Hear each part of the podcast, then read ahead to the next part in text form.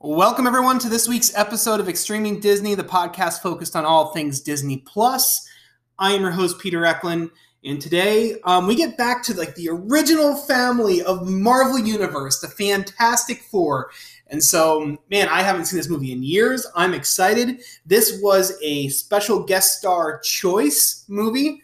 And so for that, um, it was picked by my good friend Eric, who's here. Eric, thank you for coming back on, man. As always, thank you for having me. Yeah, this was a, this was a throwback, man. This was crazy. I I was wondering at what point I would be going back and looking at like pre-M C U superhero stuff. So this was a this was a dark time in in superhero movie history, right here. I'd have to agree with you. I mean, I remember vividly watching both this movie and mm-hmm. the sequel in theaters. Okay, and you know, at the time, I thought this was pretty darn cool. Mm-hmm. And, um, you know, I, I believe my, my expectations and standards have evolved over that amount of sure. time. But um, I, I think this is a good movie to talk about. You know what? I'm. This might be a, an interesting conversation. I mean, I hope the listeners watch the movie um, before listening to the podcast. Excuse me. Um, because my my thoughts on this movie, we might think differently. There's a lot of stuff I like about this movie. Me too. Okay. Me too. Me too. Yeah. Okay. So good. Good. I just want to make sure. yeah, we'll yeah, see yeah. if we can agree on those things. But there, there are some things that don't really work well, you know, within this movie as a whole. But it's, um, it's an interesting movie. I, I had to like look at this for a second and just kind of see, like, when this movie came out, it was in two thousand five. two thousand five, yeah. Which it's it's crazy to think just, just a few years later, three years later, we would be launched into the M C U with Iron Man, in which only a few films after that we would get Chris Evans as Captain America after we've known him only as the Human Torch. And I think that there's there's a lot of that that played into why you you picked this movie. So actually, before I get too far into it, I want to know, why did you choose this to be our... you know, uh, the movie that we watched for this week? So, you know, like many of us, I'm sure, uh, we, we have a long and rough history with the Fantastic Four. We have, you know, we have these two movies um, with this cast, mm-hmm. and we've got the one that came out oh, when twenty sixteen was it, like fifteen, or fifteen, sixteen, yeah, somewhere around there. And um, Josh Trank's yeah, train wreck. the fan for... Stand for stick. Yeah, something like that, right? So we have that movie. And then we also have um, the announcement that Fantastic Four will be returning right. in some regard to the M C U. Right, right, so in the next few years. Now, I, I think this was just kind of like a catalyst of me looking at this movie saying, hey, look, it's now on Disney Plus. Um, I, I believe this was through the Fox merger. Oh, yeah. Right? This, yeah. This was through that. Okay. Just wanted to make sure. And so, you know, a bunch of things kind of led me to say, hey, look, look, let's um, let's take a look at this movie again. Let, maybe, yeah. maybe um, looking back, we can now appreciate different things. Maybe mm-hmm. we can be more critical of things. Oh, yeah. Um, you know, uh, all that. And that's, that's kind of what we're here for. I'm, I'm going to give us a little bit of a, a history lesson. I don't know if you know this at all, this the story behind this and how things kind of shook out. But um, the reason it's it's so interesting where we are, because, you know, currently right now we have the M C U, and Feige um, and Disney bought Marvel, I mean, had Marvel Studios, but they bought out Fox Studios, which had a lot of Marvel characters attached to them. And then what's interesting, too, is we have, you know, Spider-Man over at Sony, and we have um, the Incredible Hulk actually is still technically owned by Universal. And so it's kind of a weird thing on how, how this all shook out. But in the nineties, Marvel Comics was floundering. Okay, I, I didn't know if you knew this or not. So Marvel Comics was floundering, and they were at the point of bankruptcy. And so what they did to keep themselves afloat was they sold off all their properties to different studios. And so um, and the studios just picked up whoever they want. And so the... everything got scattered. And so um, they didn't like all, not one studio took everything, because that would have probably cost too much money at the time. But what ended up happening was X-Men and the Fantastic Four went over to twentieth Century Fox. I think Paramount or someone had Iron Man for a minute, you know, or whatever, and the Incredible Hulk, or maybe it was Universal.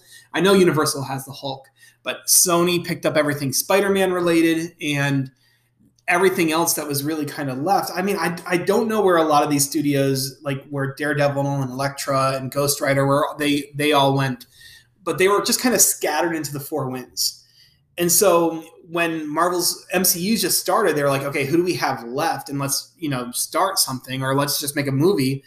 And they made Iron Man. And it was like, oh my gosh, such an amazing accomplishment. That movie had everything not going for its favor, and it just skyrocketed, no pun intended. But, um, and since then, since the M C U, Um, really had success, we started seeing collaborations with the M C U saying, hey, can we borrow Spider-Man for some things? And we see, you know, them sweeping up X-Men, because X-Men and Fantastic Four, I mean, X-Men had, had success. Fantastic Four struggled. But within a big arm sweep, Marvel has acquired all those things. But in the meantime, when it was the years between two thousand and two thousand and whenever, you know, It, it was kind of rough sailing for, for the, these movies. I, I just looked it up. Uh, Iron Man one was a Paramount flick as well. So yep. I thought so. I thought so. Um, yeah, that, that kind of lines up with the whole, I don't know, situation of the early twenty tens. Yeah. So yeah, it's crazy because, like, it's funny to think about, like, where superhero movies were at this point in time, in, you know, two thousand five, around this time. I mean, I actually, I wrote down some things. Okay. If you want to hear it. Here's kind of the lineup of what we had before Fantastic Four came out. Okay. And this is just Marvel. Um, and I started at year two thousand. Sometime, I think it was ninety-seven or ninety-eight, we got the first Blade movie. Yeah, yeah. But Jan- uh, July fourteenth, two thousand, we had X-Men. Okay. And then it wasn't until two thousand two that we got Blade two, which a lot of people didn't even know that Blade was a Marvel comic book character. May third, two thousand two, we got Spider-Man. And then it wasn't for another year that we, February fourteenth, Valentine's Day, we got Daredevil. Oh, wow. I didn't realize that came out on Valentine's wow. Day. Followed by that, May, we got X-Men two. Okay. And the Hulk in two thousand three. Then in two thousand four, we had Punisher, Spider-Man two, and Blade Trinity. Spider-Man two is probably still one of my favorite superhero movies. It's a fantastic film. It's incredible. And then we had in two thousand five, in January, we had Elektra, and then we got Fantastic Four, which is just so interesting that we waited this long to get a Fantastic Four movie. Because honestly, I, th- I think apart from the X-Men and Spider-Man, I think they're like the most noteworthy characters from Marvel that people would think of and know, right? I would agree. Yeah. So I don't know. It's just like, what a, what a little time capsule right here of these movies, because most of them are real stinkers. You know, Daredevil, Hulk, Punisher, Blade Trinity, Elektra. None of these movies really accomplished much out, much anything. And people were like really losing hope, I think, in the superhero genre at this point. I mean, it, w- it was definitely a different lineup. Um, and, and I, I think they were kind of struggling from the same formula. Yeah. You know, and w- which obviously we can go into a little bit, but um, I don't know. B- besides some of the, the standouts, say like Spider-Man two and stuff, they all kind of just putter along. Yeah. You know? They're kind of by the numbers. They're yeah. not, they don't really are taking a lot of risks. They're not telling elevated stories like we see within the M C U, you know, or even I think it was in two thousand eight as well. No, two thousand five, I think we got Batman Begins. So I think that was really a big launching point. We're like, oh man, these actually, these superhero movies can be can actually be good. You know, they don't have yeah. to be just like t- churned out and just like as nothing films, yeah. you know, just flash so and not much else. A regular B movie, you're all set, you know? Yeah. yeah. yeah. Um, so I think it's, we're right at the, the tipping point here, mm-hmm. you know? And so it's interesting to go back and watch this because this was, this is, it's funny because in, in the Disney Plus library, it's categorized with the X-Men movies as being Marvel legacy films, which means that they were they have nothing to do with the M C U, but they were acquired by the the rights for Marvel. So, yeah, yeah. So you said you saw this, and you had a thought. I can see it on well, your face. I'm just thinking. I, I I like that this was the movie that we're talking about too, because it's kind of at the tail end of this. Yeah. So we're we're seeing this right before the birth of the actual M C U. Yeah. And what, you know, behemoth that's turned into. Oh my gosh, incredible. So, you know, that's, yeah, I think that's a good point to talk about. You know, what was a superhero film before the M C U? Not much.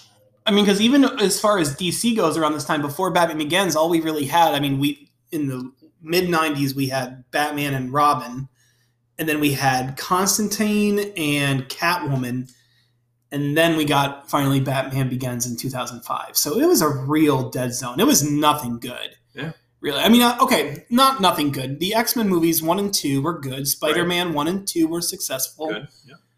But still. For the most part, you wouldn't really take those movies seriously, even though, you know, you could consider them still good films. Yeah. You know what yeah. I mean? You know, they don't really have that incredible depth. Right. Maybe barring Spider-Man two.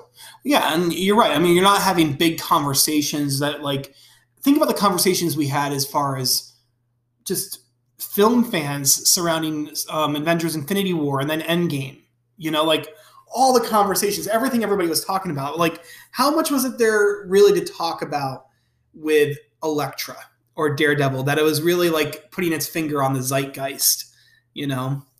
I mean, you know, like you said, you can have a movie like Endgame where you can talk about it to death, or you can have a movie like Elektra where you walk out of the theater and say, I liked it. Yeah, Jennifer Garner's hot.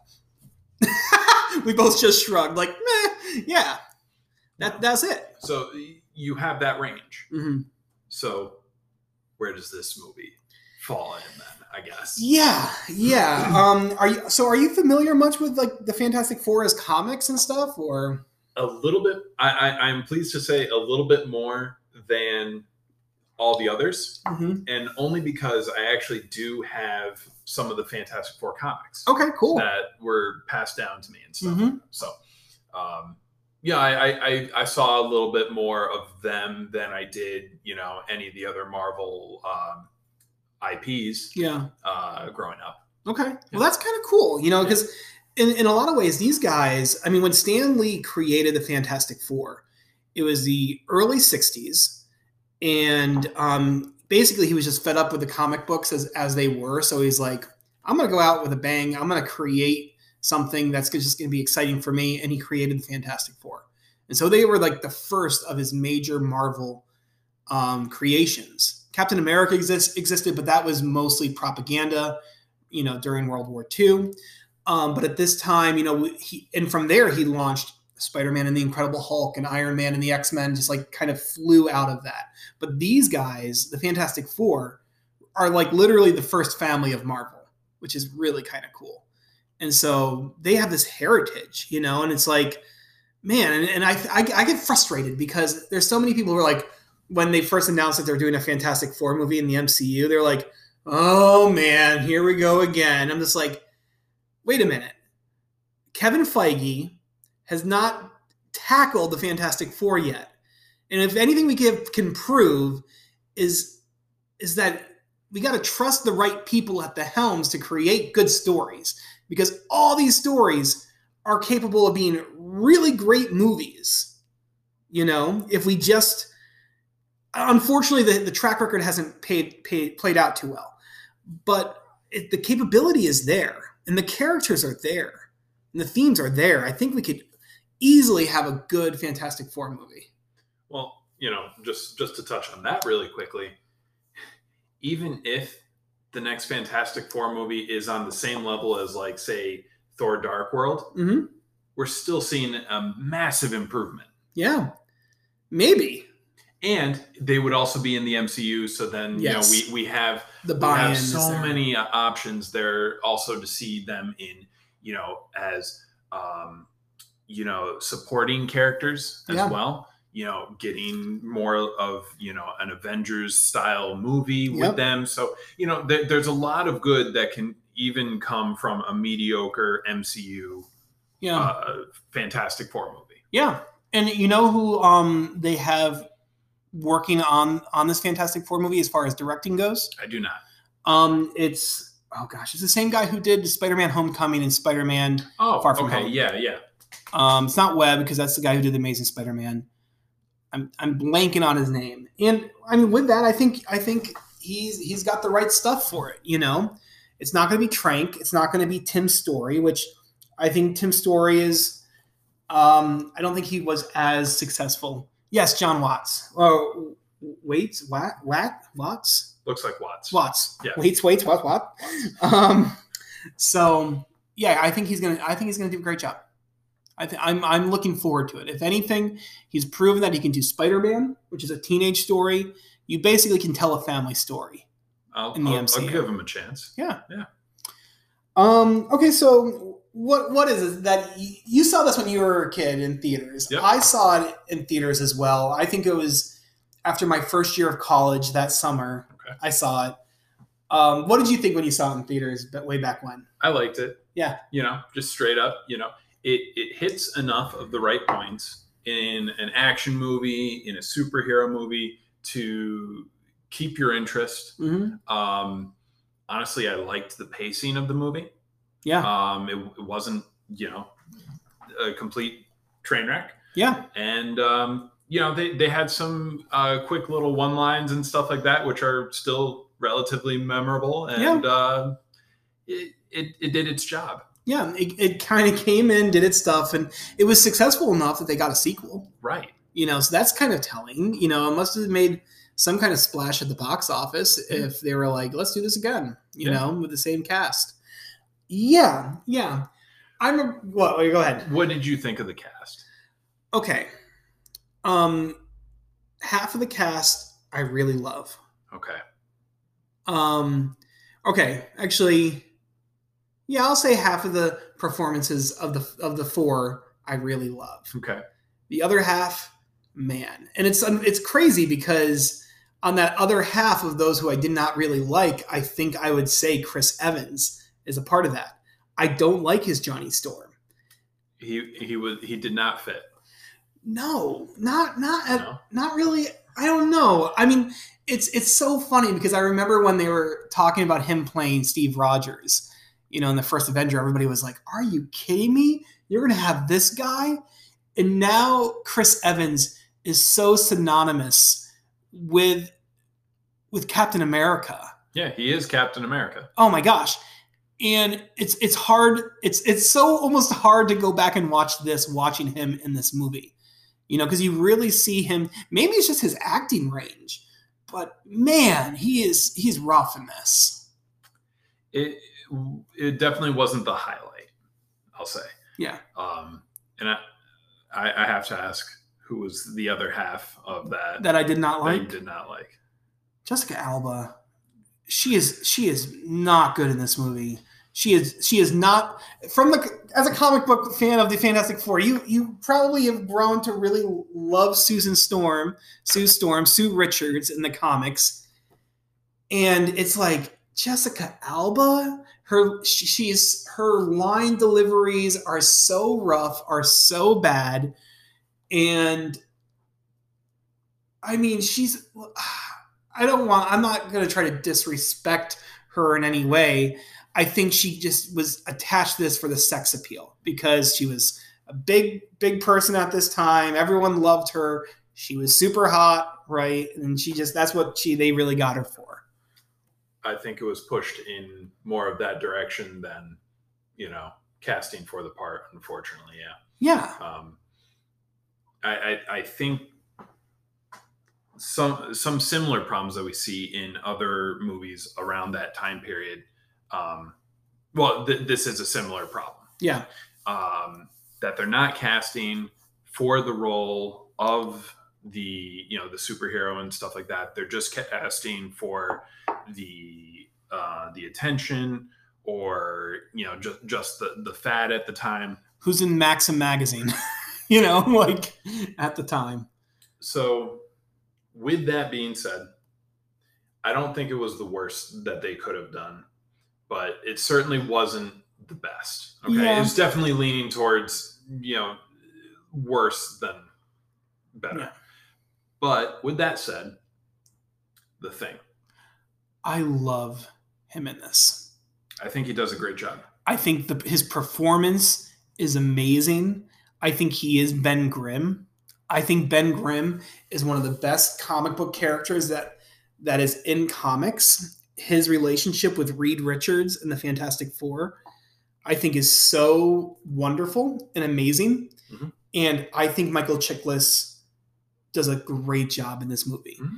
And I think, honestly, um, Ewan Griffin, who plays um, Reed, is also very good in this. I think he mm-hmm. is very much Reed Richards oh, in yeah. the comics. My, my my favorite part of the whole movie was when Reed is talking to Sue, and he's telling her, it's like, you uh, you probably want some some guy who's, you know, a big strong man and stuff like that. Yeah. And then he stretches his chin to have that pronounced yes. feature. And, you know, I was just like, yeah, see, that that's the kind of humor and relatability mm-hmm. that I want in Richards. Yes, yeah. I, I agree. And I, I also, I think one of the, the main things I like about Reed Richards as well is, is he's so aloof mm. and he has no idea what's going on, because his, his mind is so in the quantum realm, in a sense of like yeah. thinking, and that he's, he has a hard time keeping his feet on the ground.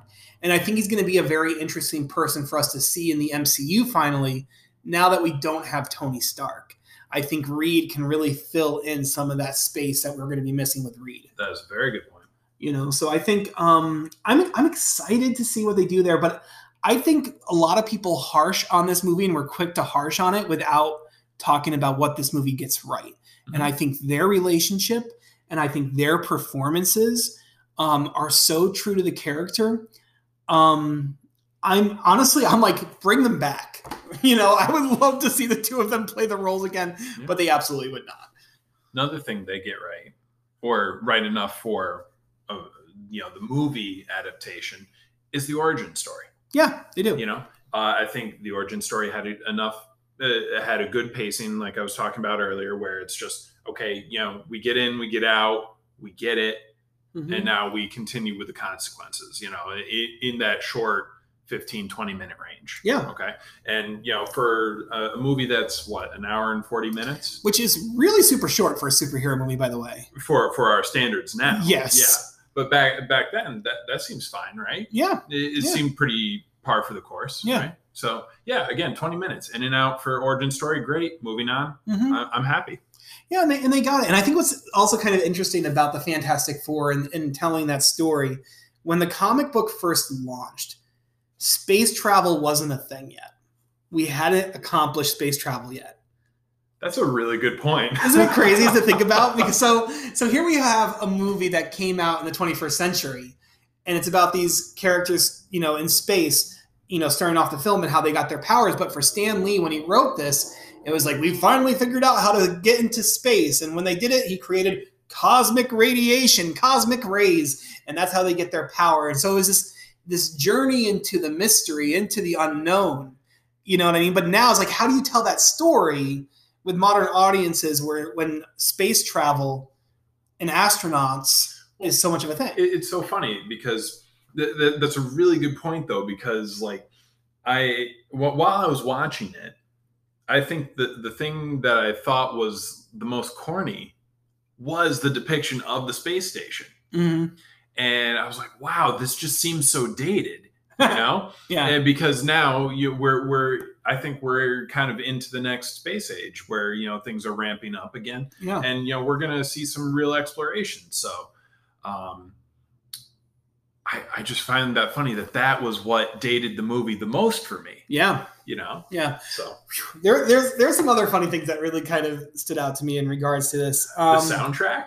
Oh, come on. When Johnny Storm is snowboarding, I was just like, I was I was brought back to the, who was that, by the way? Was it Simple know. Simple Plan, was Something. it? Or Yellow oh, Card? It was like, you can easily date movies. I was headbanging. You know? I was grooving out. I'm like, what? What is this? This is great. Yeah, some of the music within this movie. And I, I think that's another thing. You go watch these movies and I think the, even the soundtrack in, in um, Daredevil is like Evanescence is in there. And it's just like, it's it's just like such a, okay, it's, it's dark, it's bleak. We got to have, you know, Evanescence. I don't know. It's just, these well, movies are so funny. Well, these movies are in a different style, too, where you have normal songs in a soundtrack on top of the scoring. Yeah. We don't really get that anymore.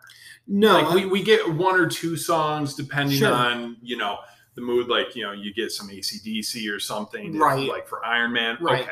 We get that, but it's not the whole soundtrack. Right. Except for like Guardians of the Galaxy, but even then, okay, the yeah. music in Guardians of the Galaxy is from the seventies and eighties, so it's so just like tried and true. Right. You don't listen to it and go, oh, I'm just reminded of when I was a, a junior high or in, you know, in my bedroom. I will say the Guardians of the Galaxy soundtrack was executed much more properly. Oh, yeah. So, oh yeah, and you're you're a big musician, so I think you probably tune into those things, you know, more than most, you know.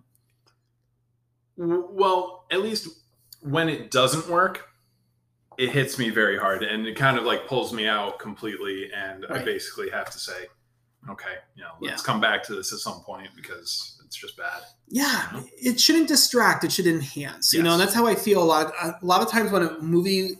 You know, it doesn't work when it pulls you out is when it's like bad editing, bad score, you know, things can really pull you out of the movie. Bad writing pulls you out of the movie. But when it's good, you can get by and just watching it and you almost don't even recognize it or see it, you know? Yep. Okay, so let, let's get into this movie some more. We've been talking about a lot of things kind of surrounding it. And, you know, you talked about the... um the space station and them getting their powers. I like how we see their powers on the space station as like their silhouettes when they get hit. You know, you see Johnny flame on a little bit. You see Reed stretch out. You see her kind of disappear. Yeah, yeah, yeah. I, I kind of like that. But we also got to talk about another person within this movie. We got to talk about Jillian McMahon, who played Doctor Doom. How do you feel about Victor Von Doom in this movie? I'm going to say I like it. Really? I'm going to say I like it. Okay. What I like about it, because I, I have to take myself back to two thousand five. Okay. Okay. And we're not talking with the massive expanse of the M C U and the standards that we've had for the M C U there. Okay. I'm going to set that aside for a moment. Back then, very solid, like average villain. You know what I'm saying? Okay. Like, um, he, he's got a bit of maniacalness. I like it. Yes. You know, um, casting, eh. You know? Yeah. It's, it's okay. Yeah. The relationship and the dialogue between him, the Thing, and um, Mister Or, um, sorry, Reed Richards. Reed Richards, thank you. Um, I, I'd say is above average. I, I, I liked okay. I liked a lot of the back and forth, but and the relationship of those three characters, how they portrayed that in the movie, yeah. how they got that across in the amount of time that they did. Mm-hmm. Thought it was pretty good, but. We have the knowledge of the next fifteen years. Okay. Okay. And now I'm uh, now I'm bringing this back with all the Marvel movies that we've had. It gets a solid like two out of ten. Yeah, he's here's the thing. Here's the thing. I think even when I saw this, I did not like him in this movie. You know, um, okay. I think his his role is the one that's done the most wrong. They, really? I okay. think so. Okay. I think he is worse than. than Chris Evans as Johnny Storm, because I think at least there, I think what's the problem with Chris Evans is how he was directed than necessary and how he was written and even in his portrayal. Okay. I think Sue, I, I, I think Jessica Alba is just not as successful of an, or as, as strong of an actress, you know, um, in comparative to somebody else. I think it also, I mean, she's not really even acting anymore. She's actually a C E O of a makeup company. She's she's succeeding in other things, you know, right. So she's not even chasing the the acting thing anymore. Um, I think they they get his character so wrong. You know, I think Doctor Doom is supposed to be on the same level as a villain in the Marvel Universe as Magneto, as Thanos, as um, I would say Green Goblin, because like th- those are the main ones, right? Okay. Doctor okay. Doom is the yeah. Fantastic Four. Green Goblin is Spider-Man's. Magneto is um, the X-Men. And who else did I mention? Thanos is the Thanos. Avengers.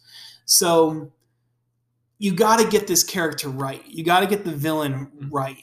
And I think they, I think there is a short-sightedness when making this kind of a movie. You're like, okay, we know how the character truly is in the comics, mm-hmm. but we're going to cut those corners in order to make it, you know, well, easier for us they, as filmmakers. They they certainly made it a two thousand five superhero movie. Yeah, in, in that regard. Yeah, you know, it, it's the one and done, or you one and a half and done, something like that.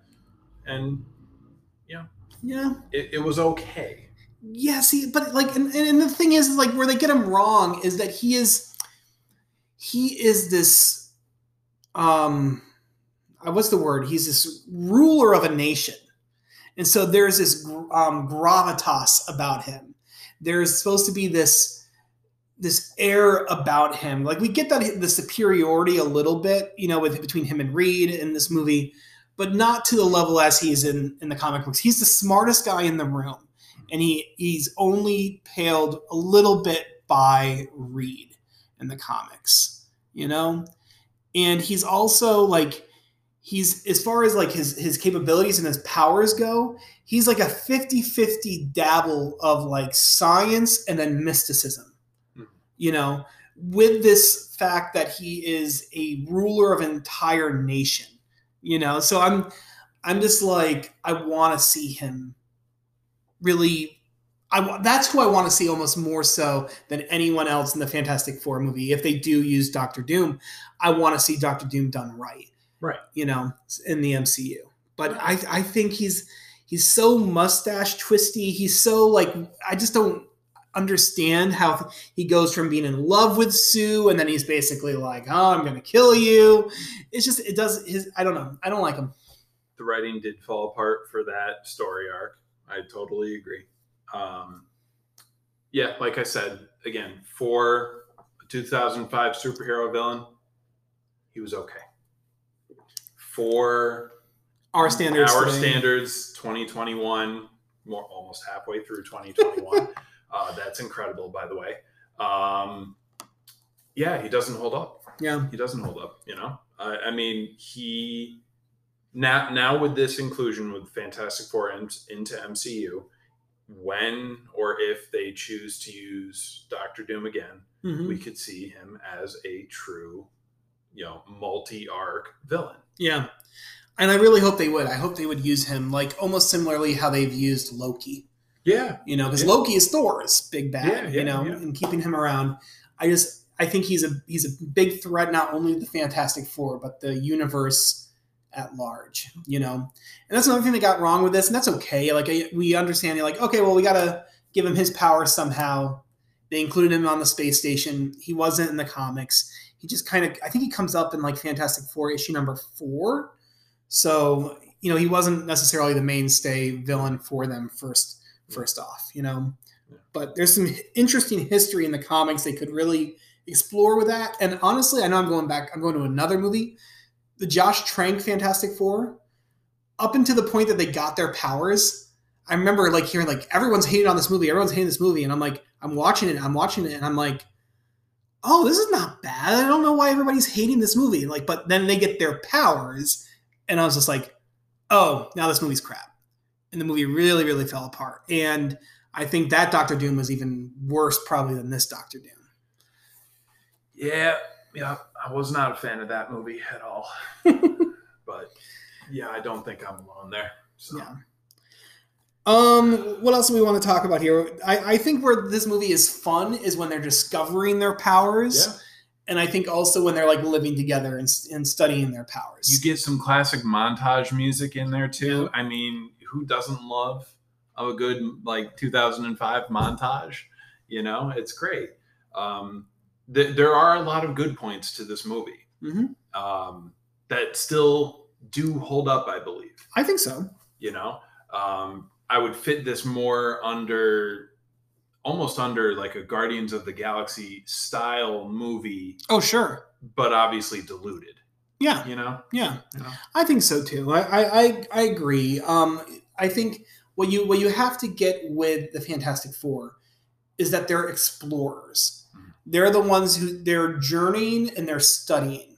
You know, they're not like necessarily the ones where, we got to defend the earth. You know what I mean? They're the ones who will right wrongs as they are discovering every corner of the universe, both in scale in the macro size and the micro size and dimensional size, you know, the negative zone and, and things like that, you know, so they could really play in some interesting aspects of the Marvel universe that we just started getting into in the last few years, like the quantum realm, you know? So it, it'd be interesting to really kind of see what they, what they do. And I think this movie does a decent job in that and establishing that. Um, yeah. Um, one, I like the montages. I think what's funny was um, one thing I wrote down was Johnny Storm when he's when he gets his temperature taken by that woman, by the nurse, and it reads at two hundred nine. There is no way that nurse would just be like, "Okay, hot stuff, I'll meet you up on the mountain. You're you're done. You're dead if you're at two hundred nine." We got she she wouldn't have just writ, wrote that off. Again. There are certain blips within the movie um, that, you know, if you just choose to forget about, it makes sense. Mm-hmm. We, I, I think we have been treated to a higher standard of superhero movies as yeah. we've progressed, where blatant uh, events like that um, would cause more of an outrage. Yeah, we want a little bit more realism now. A little bit. We want to. We want to believe that this yes. could exist in our world. At least, um, trying to close out some loopholes, or you know, yeah, things like that. You know. Um, let's talk about this because I think right around this time of the the movie, we got we got to talk about Ben. We got to talk about the Thing. Yes. And I think the the I think the main criticism that you can give about this movie regarding the Thing is not his performance, but it's the costume. What do you think? You know, I didn't mind it. Mm-hmm. I, I don't think it was the best thing ever. Right. I don't know. Watching it from like a strictly just, you know, I threw it on. It didn't really do, um, it, it didn't stick out to me as like a sore thumb. Okay. You know what I'm saying? Yeah. If I'm just watching this movie, not a big deal. If I'm going to see the Fantastic Four, I don't want it. Yeah. You know, how about you? Um, there, I, at first I, when I was putting it on, I was remembering, I was like, I remember a lot of people talking about how bad this costume looked. Mm-hmm. And then when we, we first see him, I'll tell you what I like. I like to see him with the hat and the coat, because that is just so the look from the comic books. I love seeing Ben Grimm in just his regular life when he's like going to the bar and he's hanging down on Yancey Street and he has his trench coat and his hat. And so when I when we see him with that, I'm like, and it's dark and he's in the shadows, like when he's going to see his wife, I'm like, actually doesn't look too bad. He looks pretty good.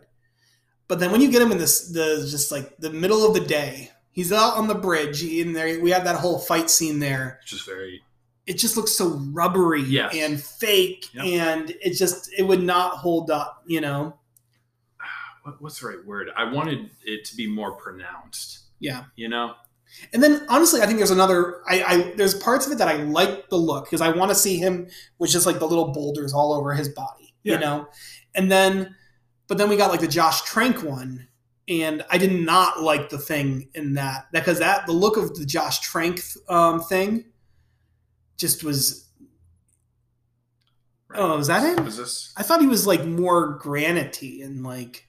I could be wrong. I'm I'm looking. Okay. But. Maybe I just blocked out a lot. I think I blocked out a lot of that movie. I I, I watched that movie once, and I really held out hope for it. But it, it just couldn't be saved. I mean, even when you have like Michael B. Jordan as Johnny Storm, is is Johnny just a really hard character to get down? Because Michael think, B. Jordan is a great I think actor. It's the writing. I, I I have to believe it's the writing because they're not getting the these no talent actors to to try for Johnny Storm. Mm-hmm. You know, but mm. that's just me. Um, what else? You oh, I, this is something I gotta say. Okay, that bridge scene. Yeah, fun scene, but like, there's some. I think there's a thing that they did, and this is I read this on somewhere. I don't know where I read this, but they added the whole um, when Jessica Alba starts stripping down. Yep. They added that because they cast her. Wow. You know, and so and which like, yeah, but we, we can't get through, but you could. So let's let's strip you down naked, basically, and um, then somehow you're going to get through, and you're going to help get us through. Like it, it kind of opens up like a little bit of a plot hole. Yeah. There's some reasoning there, some, yeah. and it just doesn't really make sense. But just for the opportunity to get Jessica Alba and her. You know, um, underwear. Again, it follows it follows a lot of problems that a two thousand five superhero movie had, where they are not casting for the role of the hero; they're casting for yeah. the appeal at the time. Yeah, because like also at the same time, we around this time we had Catwoman. Remember Halle Berry and Catwoman and her costume? Like it was so like, um, what's the word? Exemplify, not exemplify. What's the word I'm looking for? Exaggerated. Exact. Yeah, but yeah, it's sort of. Objectifies. That's the word. It yeah. ob- just objectifies these these women. You know, just being like sex bots. You know what I mean? Which, well, let's be honest, comic books did that, do that. You know, but it's like I think there's been. I think the M C U has been really smart in how they portray the characters. I think even like when we first get Black Widow, I think we still in like Iron Man two, we still have a little bit of that. Yeah. You know, um, but it's it really kind of fades. They transition out, her out of that, yeah. You know, um, well, I, I remember even for um, Scarlet Witch, they were t- uh, uh, Elizabeth Olsen was talking about, you know, hey, why am I the only one with cleavage right now? It's like, okay, you know, they're they're trying to update yeah. things for the time, and you know that that's good, honestly. You know, let's if if that allows us to focus more on good character development and mm-hmm. good storylines, all for that, and we all win.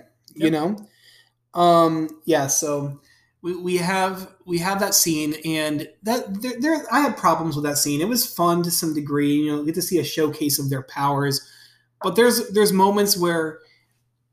Like Sue jumps up on something, you know, because they're further away, and she's yelling out, "Ben, Ben, Ben!" When they didn't even establish that they knew he was there.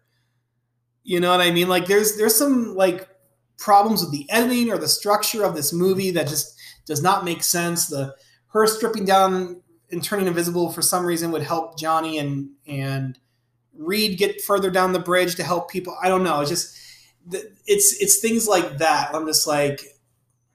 I don't know. I, I I get frustrated with that, you know. But um, they they return to the Baxter Building.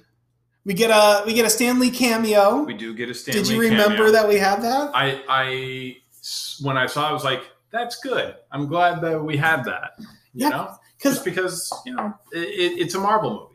I don't know if we had much for Stan Lee cameos before this point. I think he might have been was in X-Men. He was in Spider-Man. I don't know if he was in Daredevil. I think he was in the Hulk. He was in Spider-Man two. So this is still, you know, like maybe people were hoping to see a Stan Lee cameo, but not like how it was for the M C U yeah, for us. It wasn't like a thing yeah. that you look out for. Yeah. You know? And I like the role he plays because he's in the comic books, the mailman who delivers to the Baxter Building. And just uh, he's so cute. I love Stan, you know, he's like, welcome to the Baxter Building, Reed. You know, just like, ah, oh, I just, oh, you know, I just love him so much. He's so good. Um, what do you want to talk about? What are some things you want to talk about? Gosh. Um, let me see here. Now, now I know we didn't get too far into, um, the actual fight scenes, okay, and stuff yeah. like that. Um, what did you think of the final battle? Oh, it's I don't know. It doesn't really do anything for me, honestly. It's just like showcasing their different powers and yep. taking down the one villain, and they kind of combine with their powers combined. You know, they can take down Doctor Doom. I don't know. I don't know. It wasn't. It. I I think they could have done a little bit more with the with the action. Mm-hmm. You know. Um. I don't know. Okay, L- let me ask you this. Based on up till then, what did you think of the final scene? Up until what point? At what point are you? What do you mean? So uh, up until when this movie is out, mm-hmm. based on say other other superhero films and stuff, what do we have to best compare this to? For you know, what are we looking at for final uh, fight scenes? You're saying we have the the two X-Men movies, right? Yeah. Then we also have Blade. We have, did you say we have Hulk in three in two thousand three, right? Yeah, that one was rough. The one with Eric Bana. Yeah. Fights. I mean, none of them, I mean, the the X-Men and X-Men two actually is pretty good. The Spider-Man movies have some, have good action at the end of them. You know, Green Goblin and then with um, Doctor I, Octopus. Yeah, I really liked one and two. I, I think I think they had some really good end scenes. But. Yeah. I don't know. I think I think some things are tough when you have like four characters going up against one villain. It's hard to, I think, structure a fight with powers that makes sense. Like I think when I think of the Avengers movie, mm-hmm. it's the Avengers fighting in New York City, facing off an against an army of of aliens. Mm-hmm. You know, and then they kind of trade who's fighting Loki at different times. So I think that's one way you get around it, but I think it's it might be difficult to structure a battle with multiple heroes fighting one villain without it kind of maybe coming off cheesy. Maybe I'm wrong. Mm-hmm. I don't know. It's just it's kind of it's kind of cheesy for me in this, mm-hmm. you know. Yeah. Well, I, I don't think it's a, it's an easy thing to do. Yeah. You know. Um,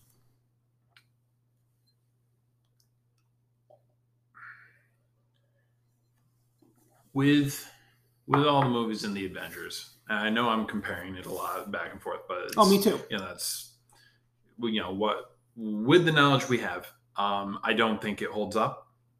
But I I think going off of your thoughts on Doctor Doom, if they had structured Doctor Doom better, mm-hmm. I think the end fight scene would have been better.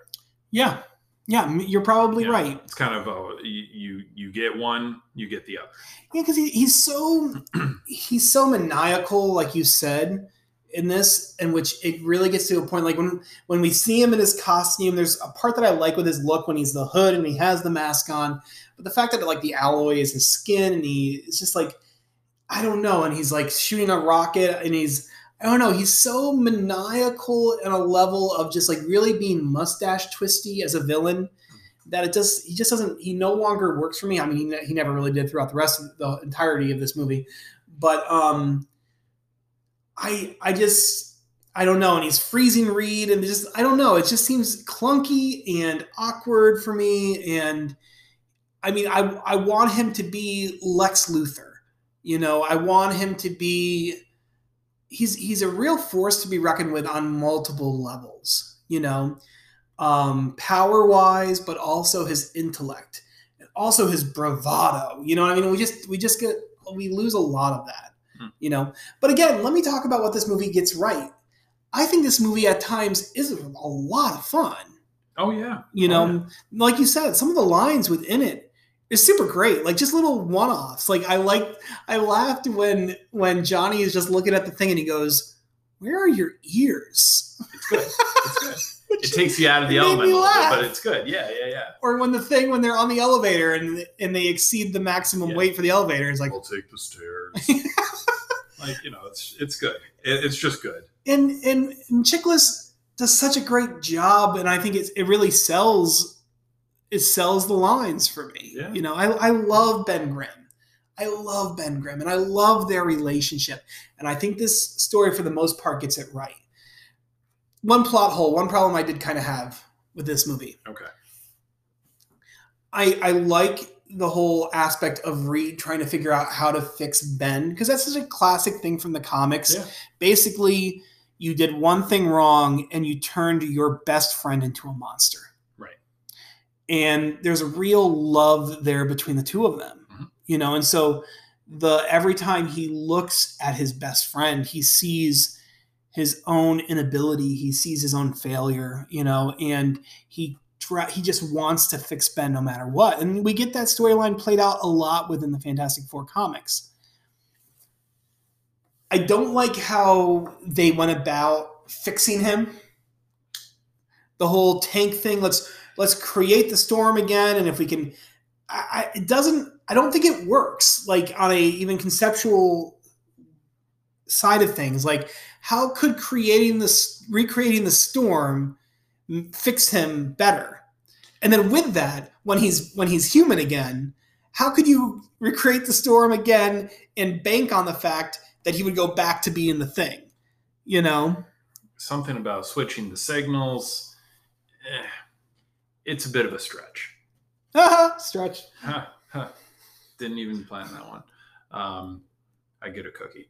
Um, I I would agree with you where I think I would have, uh, again, in a perfect world, I would have liked to see that um, aspect of their relationship get played out over several films, mm-hmm. have it touch upon in the first film. Say, say we, we get lucky enough to have like a trilogy of Fantastic Four movies, sure. just Fantastic Four. That movies. Would be awesome. Like, honestly, first movie, just touch on it. Saying mm-hmm. like, oh, Reed's got to fix this, right?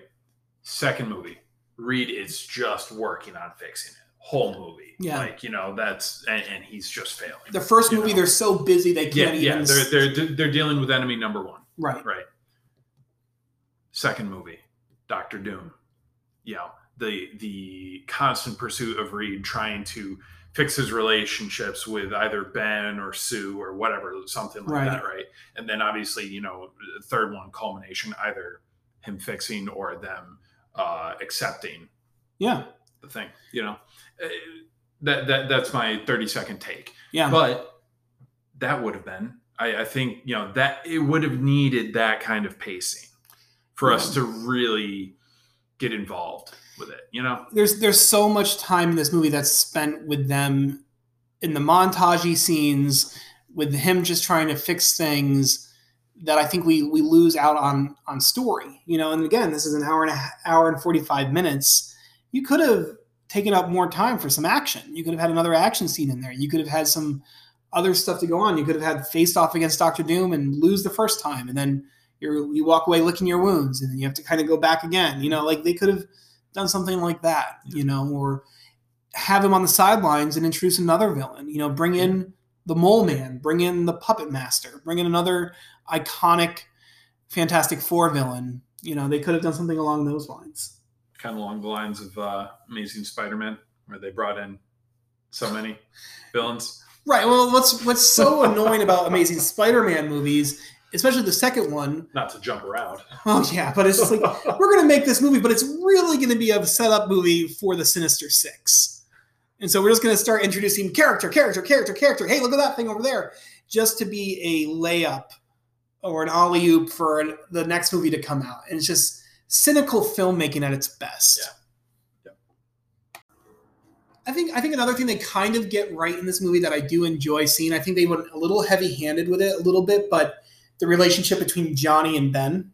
Okay. Because Johnny is so antagonistic towards Ben. Mm-hmm. Um, and in, and this is it's annoyingly so, but, you know, you get the whole, like, shaving cream thing, but I, I the one I love is when Ben balls up the car. Oh, it's great. And then throws the license plate at him and hits him in the head. I like that moment. You know, they, they get their licks on each other back and yeah. forth, you know. Um, look, do we need to talk more about Chris Evans in this? I, I think we kind of summed up our feelings on, on him. Uh, to kind of just, you know, recap, though, I think it was just bad writing on, on Johnny Storm. I, I think he's a tough character to write, not necessarily a tough character to act. Mm-hmm. Because so far we've seen two good actors Uh, who have proven themselves. Mm-hmm. Oh, yeah. Try try to play him uh, with little to no success. Yeah, I mean, I think it's just I think it's easy to kind of fall into a certain kind of trope with him, like, let's make him frat boy-y, let's yeah. make him douchey, let's yeah. make him, I don't know, it was just kind of like, I don't know, that kind of character can only be so deep. Yeah, yeah. You know?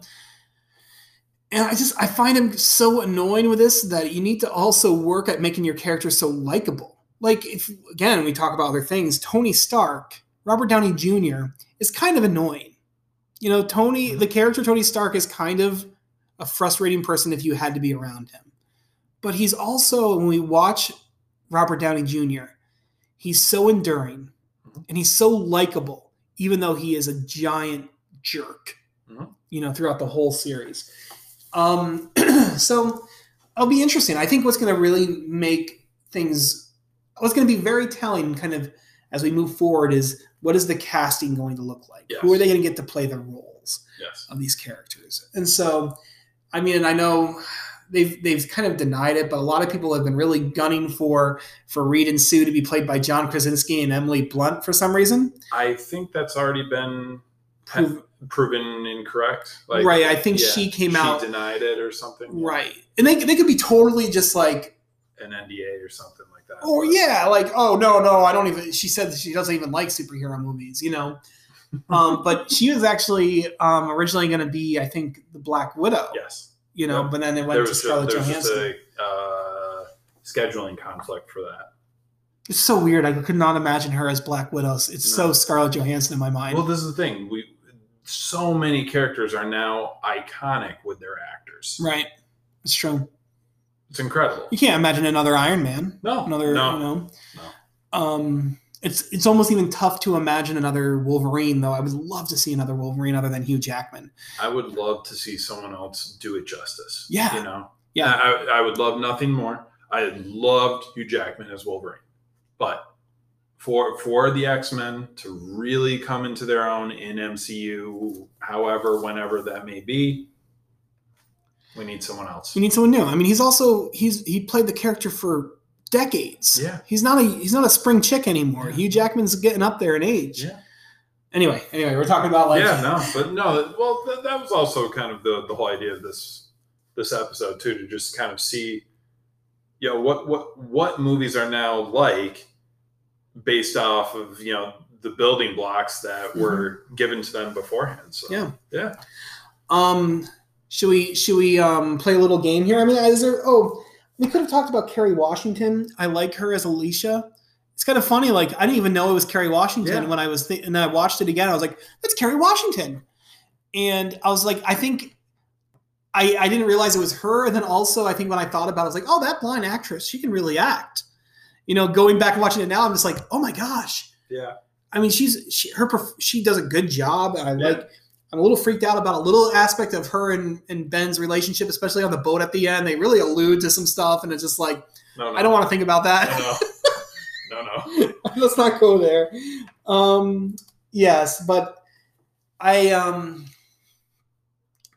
I, li- I like her. Before we get into you know what we expect and what we think, and we yeah, think yeah. about the legacy of this in the M C U, yeah, yeah. Uh, is there anything else that you want to talk about in this movie as a whole? No, I, th- I, th- I think we've kind of hit on all the, the big points on this. Okay. Yeah. All right. So you wanted to, you wanted to talk about this movie.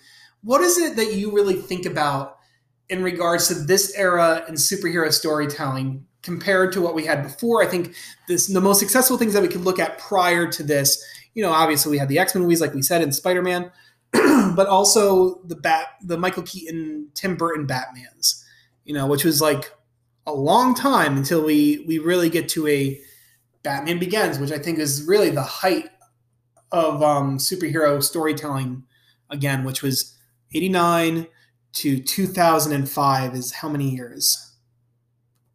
Uh, thirty-one. Yeah. Is that thirty-one? Wait, no, hold on. No, sorry. twenty-six, twenty-six. Sorry. I, I had, added another five. Okay. Yeah. Wow. That's just, that's just crazy. Anyway. Um, yeah. So what what what do you think? I mean, you're the one who wanted to do this little yeah. testing this theory out and taking a look at this movie. What what do you think? What I think was it is that um, you you can kind of see that there wasn't a lot of momentum for any of these movies, even the large ones. Should I say Spider-Man, um, X-Men and stuff? Yes, they. So X-Men still relatively contained within all those characters and stuff like that. Mm-hmm. There was no real crossover. Okay. Okay. Immediately, Iron Man one. Okay. You get the introduction of several other characters that kind of allude to the greater story, the greater universe, mm-hmm. regardless of what the plans would be or what they could be or what was actually greenlit at the time. Yeah. Um, I just feel like the, you know, obviously starting with Iron Man, there was more, um, there were, there was more being bet on it. Yeah. You know, they're saying, we're going to throw the world Iron Man. And we are going to hope that they like it enough where we can continue this.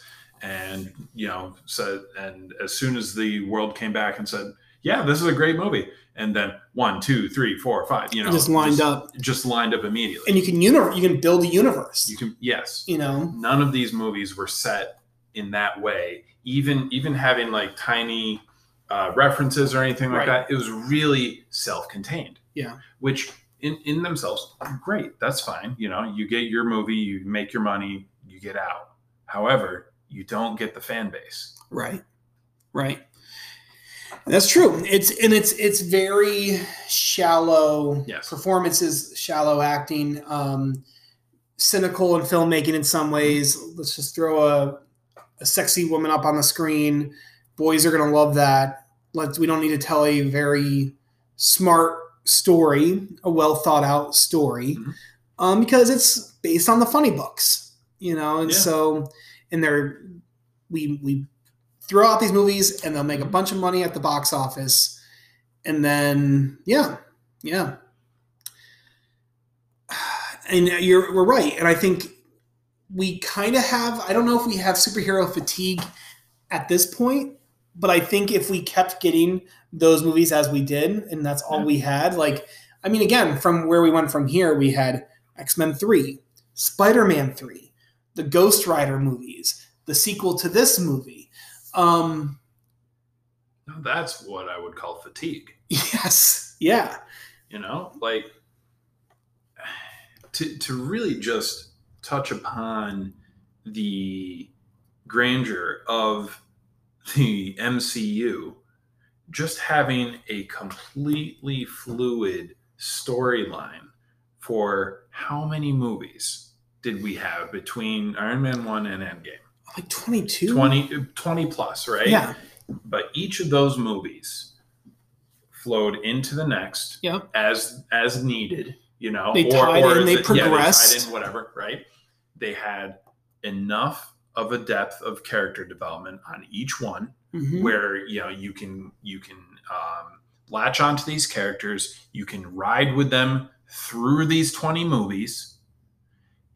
There, there's been nothing of this caliber, and it's, it's tough to go back on these other movies, um, you know, with the previous standards. Yep. Because of this, yep. you know, and you, we really have, you know, a lot of, you know, these couple people like Feige and, you know, uh, you know, and the, the list goes on, but those people were, were really in charge of saying, yeah, this is going to be more than just a superhero movie. Yeah. You know? So I think, um, let's, let's give it our, the, our ratings, but I also, I, I want to say this, and I was thinking about this movie. If I could have a movie with just Reed and Ben doing their stuff, and relating to each other, and honestly, just this, their storyline. There's enough in this movie that makes me go, I um, I like this movie more. This might shock you. I like this movie more than Thor: The Dark World. Okay. I almost maybe like this movie more than The Incredible Hulk. Okay. You know, mm-hmm. which are my bottom two of the M C U okay. movies. Okay.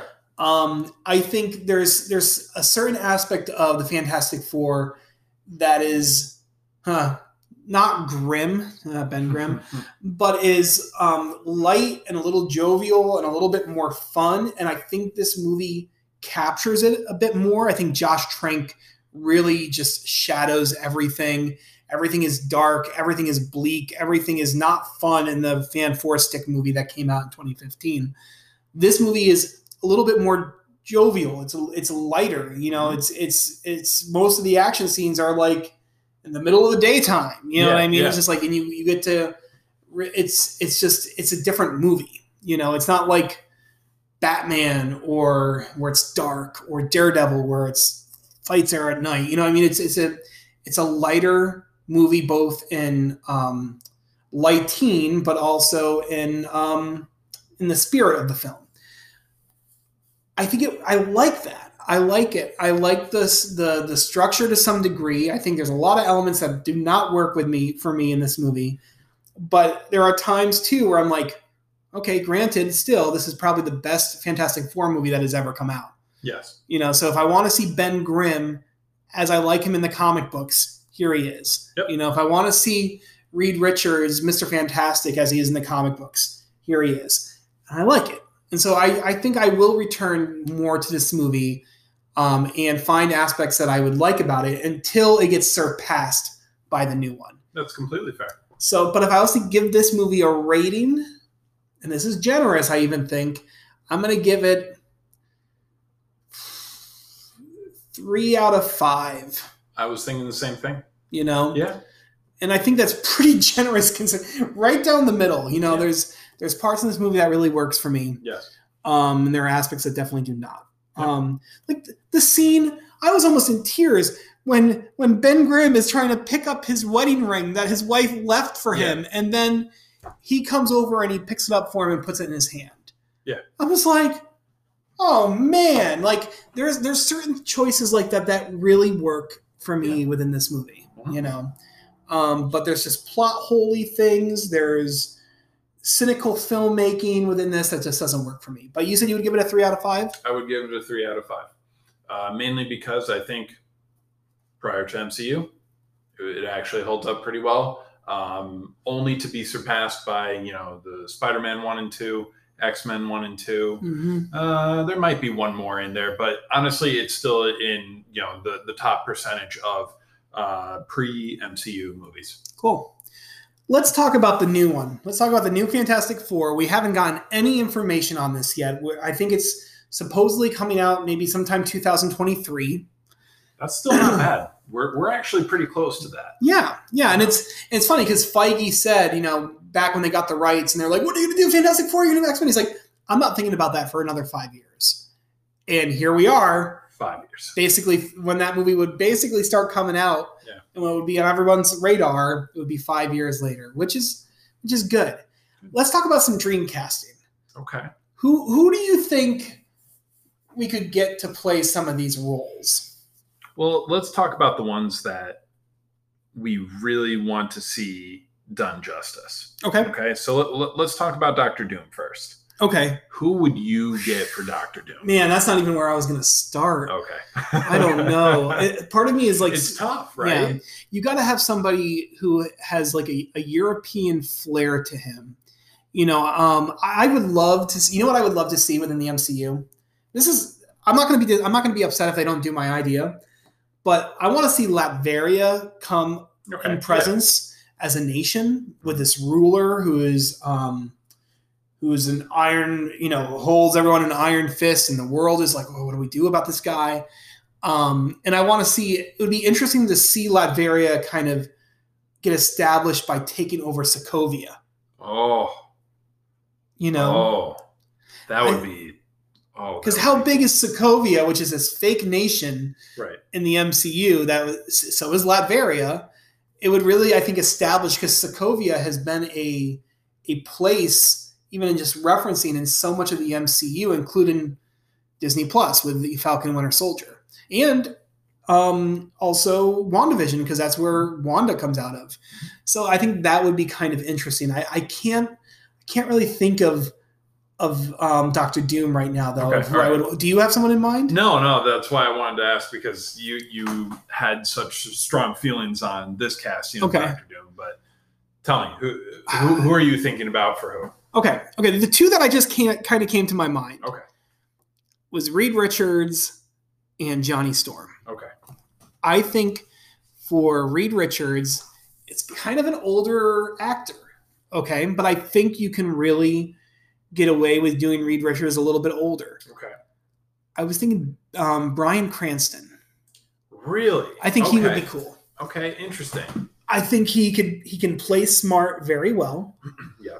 Um, you know, I, I don't know if his body structure necessarily would be right, but you know, he could, he could get a little bit more, you know, well, Marvel does a great job at getting people trained up and ready oh, yeah. to play a superhero character. So Marvel needs you to get buff. You get Or even just like, I don't even necessarily think of Reed as being a buff guy. I think of him as very just slender and lean, mm-hmm. you know, like you could be Reed Richards, you know, honestly. Um, So I think I think that's kind of I, I don't know. I like the idea. I can just picture him with the gray on the side, his little sideburn gray action. Um, maybe maybe for Sue Storm, I think they talked about. I read this somewhere that they originally were going to go with like Charlize Charlize Theron. Okay. I think she could be an excellent Sue Storm. Okay. You know. Interesting. Yeah. She she's got she's. Yeah, I, I think she's she's got what it takes. She has depth to her. Yeah. I mean, she's a knockout beauty, which is, you know, would be great. But at the same time, she, as an actress, she comes with a certain caliber, mm. you know? I would agree. What are you thinking? I'm trying to think who I would cast for that. It's tough. It really is. Because, I don't know, I... it's it's kind of funny to say, but like I just don't want to pick wrong, you know. Be, well, it's just because throughout all these movies, there have been very few people who I would have actually thought to recast when mm-hmm. when I'm talking about M C U, you know. Okay. Um, and now, like like we were talking, those people are. They're, they go hand in hand with their character, right? You know, it's it's a done deal at this point. You know, like the action figures have been made with their faces. Yeah, you know, um, the comic books are drawn are drawn for them now. Yeah, that's incredible, right? Right. You portray fiction, which fiction now portrays you. you. It's it is it's a funny cycle. It really is. I have a lot of trouble picturing people in these roles. Okay. Can I hit you with my Johnny Storm? Please do. Please do. And I don't know if it's because I, I covered this for the pod. I kind of talked to him about, about the podcast last week. Okay. Um, but I think Zac Efron could Zac be Efron. a good Johnny Storm. I can see this. I, I, I could see this. I w- would let this, you know, go on this, yeah. Because I even think of something like Neighbors. Remember him in that movie? Oh, yeah. Kind of a douchey frat yeah. boy kid or whatever, yeah. but then he's a character who has like heart and soul yeah, exactly. and he has depth yeah. to him. And I yeah. think I think Zac Efron has really proved himself to being a good actor to the point that he could really play this role. Another thing, I mean, another thing I might have totally wrong with my casting so far is that I'm going too old. And okay. maybe we need to still kind of steer things keep, a little bit more young, to the yeah. younger because, heck, you know, we might want these characters to last a little bit longer than just a couple films. That's a good point. You know, there there might be a couple, you know, no names out there that would just really knock it out of the park. Give me give me someone to play the Thing. What, what do you oh, have? God. You got you got anybody? I got I gotta have someone for this. Who would I get for the Thing? Okay, I found an article. Oh, that would have been great. What? David Harbour. David Harbour. That would be that would be great. But he already has a role. Well, he, he was... He's Red Star in. Um, oh, that's true. Yeah, or sorry, Red Guardian. Red Guardian and yeah. Anyway, I, I can't think of anybody right now either. What about Nick Offerman? I don't know about Nick Offerman right? as no. I could not see that. I, no way. That is that's weird, man. No, no, I could not see that. Um, you know, okay, just found someone. That's not bad. That is not bad. However you, you pronounce this. I, Leave, I, Lee Shriver. Yeah. Um, you know, he, he played um, Sabretooth in the, the bad um, X-Men Origins Wolverine. But I, I this guy's already, I was going to say this person, but now I'm realizing, like, how many of these characters are already playing superhero characters kind of in tangent to the M C U? I was going to say Tom Hardy. Jesse, Jesse Plemons. Plemons. Jesse right? Plemons. I would love to see Jesse Plemons in a superhero movie. I don't know if he would ever be interested because he's kind of a bigger time caliber Oscar interested character, you know, actor. Right.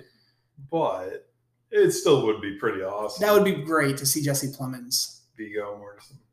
Yeah, yeah, he's getting, he's getting older. I mean, that's that, older. That's though. True. Yeah, if, if we're trying to keep it young, yeah, it's tough. Yeah, it's it's it's tough. It's, it's a tough, tough role tough. Because you know, with the thing, you you got to go with somebody who can really act. Yeah. And because also, like with the thing, he's not a sexy character. You know, you don't want him to. He's not going to have his shirt off in the same way that like you see Chris Evans and go, right, ooh, yeah. or Chris Hemsworth and go, ooh. Yeah. You know, you're not going to get this with the thing. So you need to go with talent more than anything else. Right. You know what?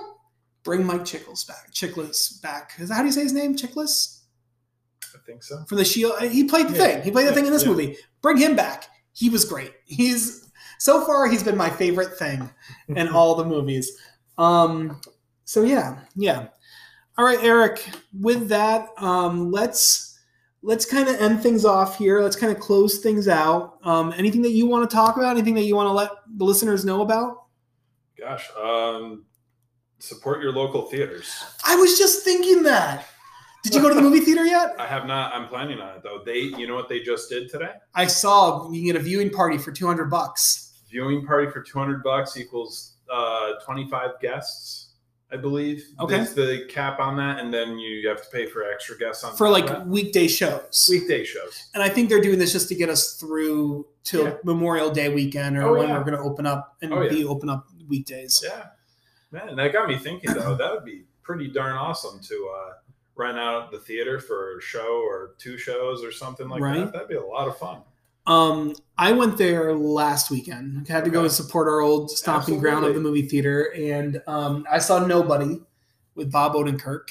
Okay. That was really good. Good. I really enjoyed it. Um, I gotta go see Godzilla.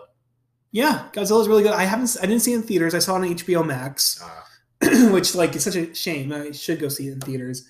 Um, but I'm, I'm hoping to go see The Quiet Place yes, this weekend. Same. I had a friend who uh, worked uh, in the art department on that. Okay. So, yeah. Wow, that's pretty yeah. cool. Yeah, he was telling us, well, he, he was in an, he was under an N D A for quite a while. And okay. then he finally was able to tell us. And we said, okay, we're going to go see it. Wow. Make sure. And his name will be in the credits. That's so really we're, cool. We're going to go see it. So. Was it was it shot up in Little Falls like the first one was, you know? I believe so, yeah. That's pretty cool yeah. as well. Yeah. It's like right in our back backyard. That's so cool. Man, yeah, I, I just I am so glad the movie theater is back. Yeah. Um, I can't wait for a couple weeks because, well, I'll tell the listeners this. Uh, this kind of goes into what we're going to be talking about for the next two weeks for the podcast. So in two weeks, we get the premiere of Cruella, which is going to be a premiere access on Disney Plus. You got to spend thirty dollars on top of your subscription if you want to watch it that way. But it's also going to be playing in theaters as well. So we're going to be talking about Cruella in two weeks starring Emma Stone. But in leading up to that, we're also going to be talking about one oh one Dalmatians. Now, listeners, you might be going, didn't you already talk about one oh one Dalmatians a couple weeks ago for the one year anniversary of the podcast? Yes, we did. That is mine and my wife's favorite Disney film. Um, but what we're going to be doing for next week's show to build up in anticipation for Cruella with Emma Stone is we're going to watch the nineties live action one oh one Dalmatians starring Glenn Close. So that's what we're going to be doing for next week's episode. So within the span of like a month or so, we're getting, we're going to be talking about one oh one Dalmatians and Cruella de Vil, um, three times in a month. So it's going to be interesting. You know, looking at the animated film, looking at the live action one um, from the nineties, and looking at the new one um, that's coming out in a couple weeks. So that's what you have to look forward to um, coming up. So watch one oh one Dalmatians. I think it was ninety-seven that movie came out um, for next week's show. Also, of course, tune in this Friday as we um, just a couple, couple days here, as I'll be covering my review of The Bad Batch um, for Disney Plus as well, as that launches Friday morning. So, yeah. What, what do you think? Are you excited about Cruella? I'm excited. I'm, I want to go see this, yeah. I'm definitely going to try and go see it in, in theaters and stuff, because uh, I've been itching, because the last movie I've seen in theaters was Sonic the Hedgehog. So um, while I, I did enjoy that movie more than I thought I would. It's just, it's such a sad thing that it's like, that was over a year. Over a year, exactly. And I, I saw so many movies in the theaters, yeah. like every single year. So it's just been uh, very strange. It is very strange so, for me. I would go see a movie once or twice a week in theaters. Right. To go to, from that to nothing. Nothing. Yeah. It's really rough. So very All right. excited. So listeners, um, thank you for tuning in. Eric, thank you for coming in. As always, thank you for having me. And of course, we'll have you we'll have you back on. Um, so that's it for this week's show. I'll see you guys next time on Extreming Disney. Bye-bye.